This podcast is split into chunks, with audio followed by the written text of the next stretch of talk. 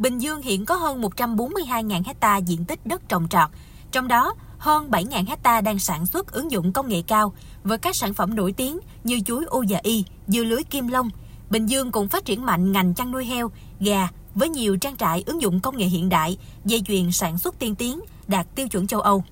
Cũng nhờ việc ứng dụng công nghệ cao vào sản xuất, nên dù chỉ chiếm tỷ trọng 2,7% trong cơ cấu kinh tế, nhưng nông nghiệp đóng góp trên 3% GDP của tỉnh. Nhưng hiện nông dân Bình Dương vẫn gặp khó khăn về vốn, thiếu kiến thức về khoa học kỹ thuật để ứng dụng vào sản xuất nông nghiệp công nghệ cao. Nông dân đang kiến nghị tỉnh có chính sách hỗ trợ. Bà Nguyễn Thị Minh Tâm, nông dân xã Phú An, thị xã Bến Cát cho biết, khởi nghiệp đã khó, khởi nghiệp trong lĩnh vực nông nghiệp còn khó hơn. Hiện tại sản xuất nông nghiệp có nhiều rủi ro, nông dân cần được hỗ trợ đầu tư lâu dài. Thì thực tế hiện nay có nhiều rất là nhiều ý tưởng, dự án,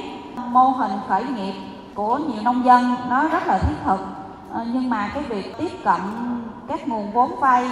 đang gặp nhiều khó khăn, khó tiếp cận. Trong tình hình hiện nay thì ờ, ủy ban nhân dân tỉnh mình có những cái ờ, chính sách và những cái giải pháp gì để giúp nông dân phát triển, khởi khởi nghiệp và sáng tạo thành công? Một vấn đề khác khiến nông dân lo lắng là đầu ra cho sản phẩm. Bởi thực tế, thời gian qua, không ít nông dân điêu đứng khi không có thương lái thu mua nông sản, dẫn đến ủng ứ. Gần đây nhất, nông dân phải kêu cứu khi hơn 1.400 tấn cam sành ở huyện Bắc Tân Uyên không có đầu ra vì thị trường phía Bắc đóng băng. Do vậy, nông dân Bình Dương rất cần sự hỗ trợ liên kết tiêu thụ sản phẩm. Ông Trịnh Minh Thành, nông dân xã Thường Tân, huyện Bắc Tân Uyên, nói. À, tuy nhiên đến nay và thực tế hiện nay thì việc tiêu thụ sản phẩm của nông dân cũng còn gặp nhiều trở ngại và bấp bênh. Với tinh thần này, lãnh đạo tỉnh và các sở ngành của tỉnh có những định hướng và chính sách như thế nào để tạo điều kiện cho nông dân yên tâm sản xuất, cũng như tạo điều kiện hợp tác xã, doanh nghiệp liên kết cùng với nông dân để tạo làm sao cho cái cái đầu ra của sản phẩm được ổn định từ đó để cho nhân dân, nông dân được yên tâm sản xuất và phát triển bền vững một số nông dân đặt vấn đề cần có những giải pháp phát triển du lịch nông thôn để nông dân có cơ hội giới thiệu sản phẩm đến du khách. Nhiều nông dân lại lo lắng cho tương lai quỹ đất nông nghiệp biến mất nhường đất cho công nghiệp và nông dân sẽ làm gì để sống nếu không được học nghề, chuyển đổi mô hình sản xuất.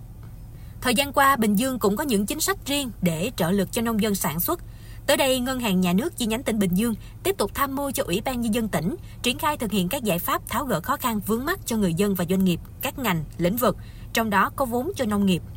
Đối với việc tìm đầu ra cho sản phẩm, Sở Công Thương thường xuyên tổ chức các hoạt động phiên chợ Việt, đưa sản phẩm nông dân đến với người tiêu dùng, giới thiệu sản phẩm nông nghiệp vào hệ thống siêu thị, nhà bán lẻ.